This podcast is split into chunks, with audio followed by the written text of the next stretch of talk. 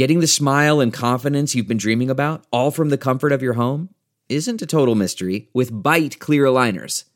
Just don't be surprised if all your friends start asking, What's your secret? Begin by ordering your at home impression kit today for only $14.95. Byte clear aligners are doctor directed and delivered to your door. Treatment costs thousands less than braces, plus, they offer flexible financing, accept eligible insurance, and you can pay with your HSA FSA. Get 80% off your impression kit when you use code WONDERY at Byte.com. That's B-Y-T-E dot com. Start your confidence journey today with Byte. These are critical, relevant materials, all of them, including the police training records. They're necessary for us to prepare and present our defense of Mr. Kohberger. They're necessary for us to do our investigation.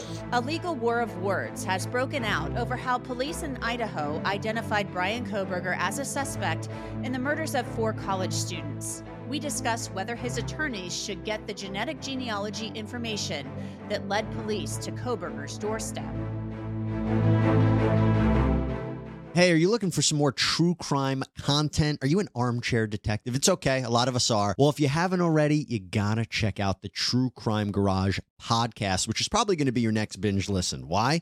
Well, each week, the Garage guys cover a new case featuring missing persons cases, cold cases, solved stories, and serial killer profiles, all while sitting back and having a drink or two. What's better than that? Now, you can listen to the True Crime Garage podcast on Apple, Spotify, and all of the best podcast listening apps. For more information, you can go to truecrimegarage.com.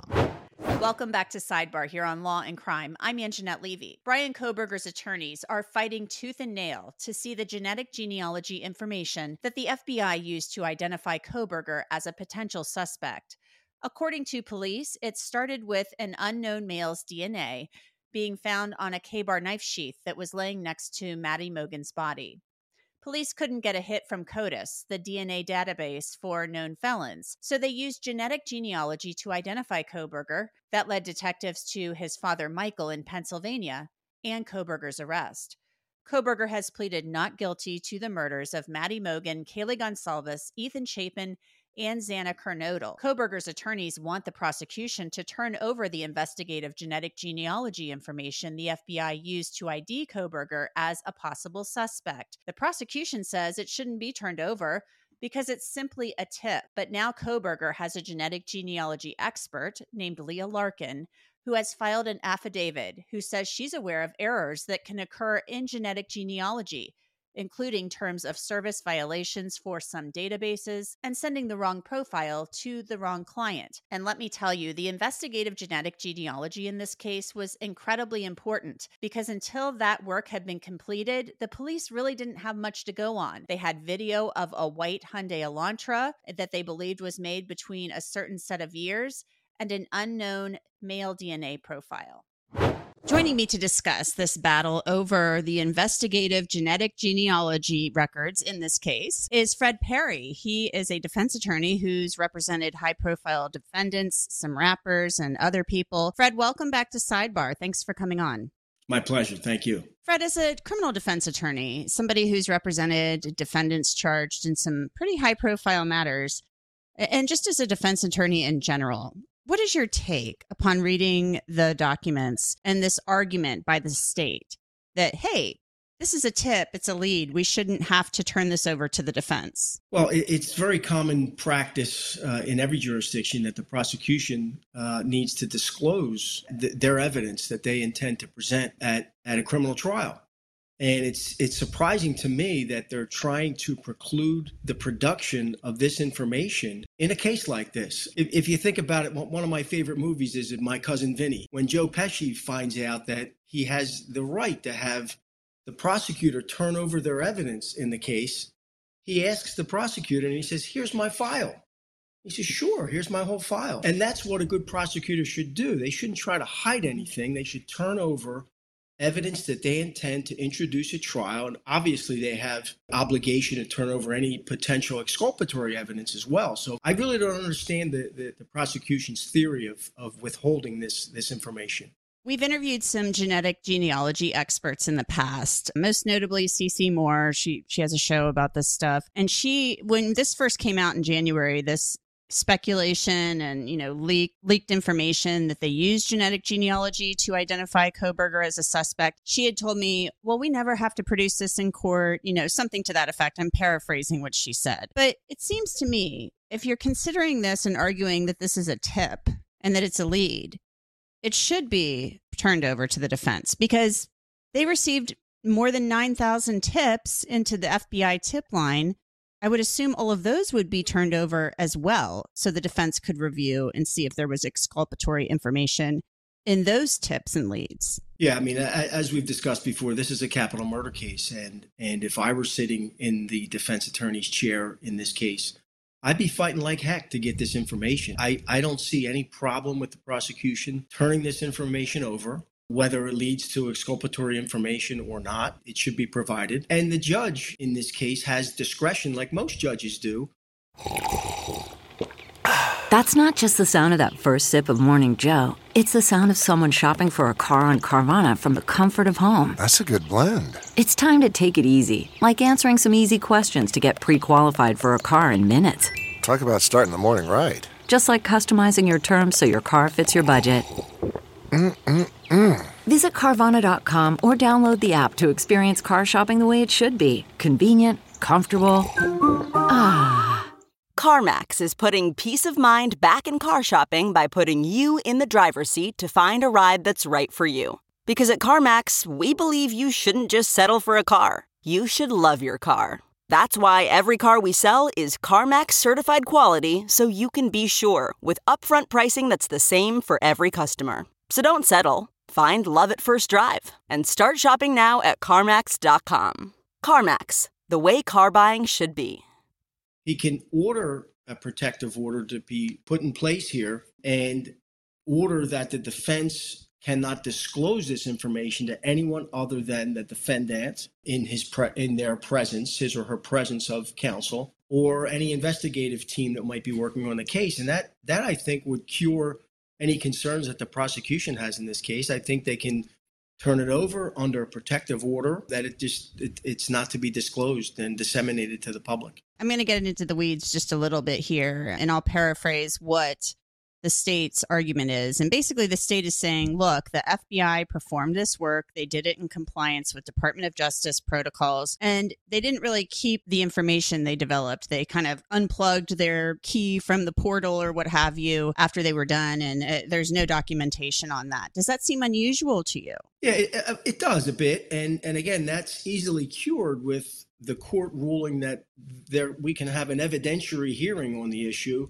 and have a pretrial hearing and and question the agents about about how they went about their business and how they recovered certain evidence because this is an important piece of evidence in this case. And and the defense has a right to have their expert review the process of retrieving the evidence from the crime scene chain of custody issues how the genealogy was done the tips that led to the defendant in this case. And i i, I think it's appropriate ask for the defense. I, I i don't see a problem with it this investigative genetic genealogy work or technique has been around for several years now, and it seems almost like a new frontier where it's being used in court, but oftentimes the laws are written for long before this. So it's not going to be included in a lot of statutes, state statutes, and things like that. So as evidence evolves, the statutes and requirements have to, I guess, evolve along with that. And it often doesn't.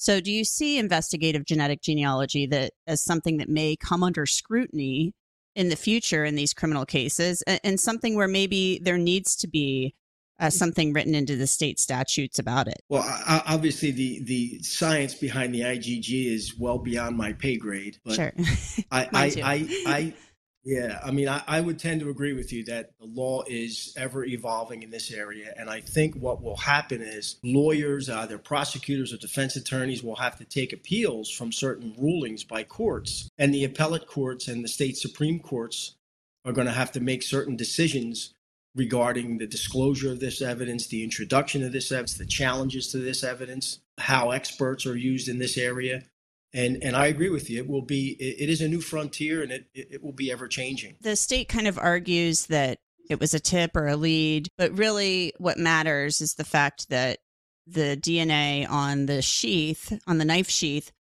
was a statistical match to Kohberger once they were able to be led to him through the IGG and they they took a, a, sample from him with a buccal swab, compared it to the DNA on the sheath, and it was a statistical match. What do you what do you make of that argument? I mean, obviously the DNA is not going to lie, but I would assume the defense is going to try to argue or present information, testimony at trial that I don't know, there could have been contamination, there could have been other things going on. And and that's the purpose of of having a an expert testify on behalf of a defendant or review the case on behalf of a defendant. If the expert is not able to challenge as you said a statistical match or show that there was any contamination or show that there was some bump in the road as as far as the retrieval and and the chain of custody and things like that um, if their defense expert is not able to to raise any issue, any credible issue in a trial in this case,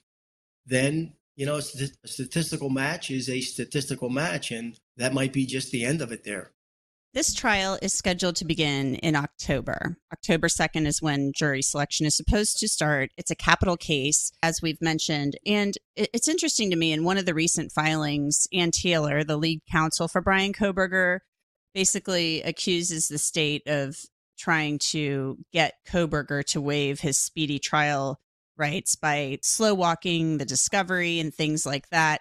And she said in her latest filing, it's Mr. Kohberger's decision and his decision alone whether or not to waive his rights to a speedy trial. What do you mm. think of that? I mean, it almost sounds like she's saying this is his decision. He wants a speedy trial. Yeah, we know it's a lot of information to wade through, but this is where we are. So do you do you think that they should be waiving the speedy trial and maybe pumping the brakes a little bit? We, we we've discussed this previously, and and uh, you know this is a this is a big case to to be pushing and racing to trial. The defendant may not understand that. He may just want to get to trial as quickly as possible. But if I were preparing this case, and if there was no delay being caused by the prosecution, I would want to take my time and go through this. We're talking about these IGG studies and and and all that process, and our expert needs time. And I'm sure counsel for the defendant has other matters on on their on their plate. Um, so it's kind of hard to just race this thing to trial. You have to start talking about potential mitigation evidence for a mm-hmm. sentencing hearing if he is found guilty of a, of a crime that leads to a, a you know a, a capital murder sentencing hearing. So I, I, think you ought to pump the brakes, but that's just me. But yeah, it's up to the defendant to make that decision. So have you ever been in a situation where the defendant said, I want a speedy trial and this is what we're doing and and you kind of were forced into that position to to have to prepare so quickly for a big case or i think you would have to have a conversation with your client and say this is just a lot we can't have endless resources to devote to this every waking hour of the day yeah, I've had to had that have that tough conversation with clients periodically, um, and I, I will never go begin a trial unless I am fully prepared myself. Uh, if we have an investigator working, if we have witnesses that we need to present, I will never start a trial that I'm not prepared to to go to war with. So I, I have had these conversations with my clients and said, "Hey, listen, you know, we need some time and, and I need some time and you're going to have to sit tight till we get this thing ready. That's it for this edition of Law and Crime Sidebar podcast. You can listen to and download Sidebar on Apple, Spotify, Google, and wherever else you get your podcasts. And of course, you can always watch it on Law and Crime's YouTube channel. I'm Angenette Levy, and we'll see you next time.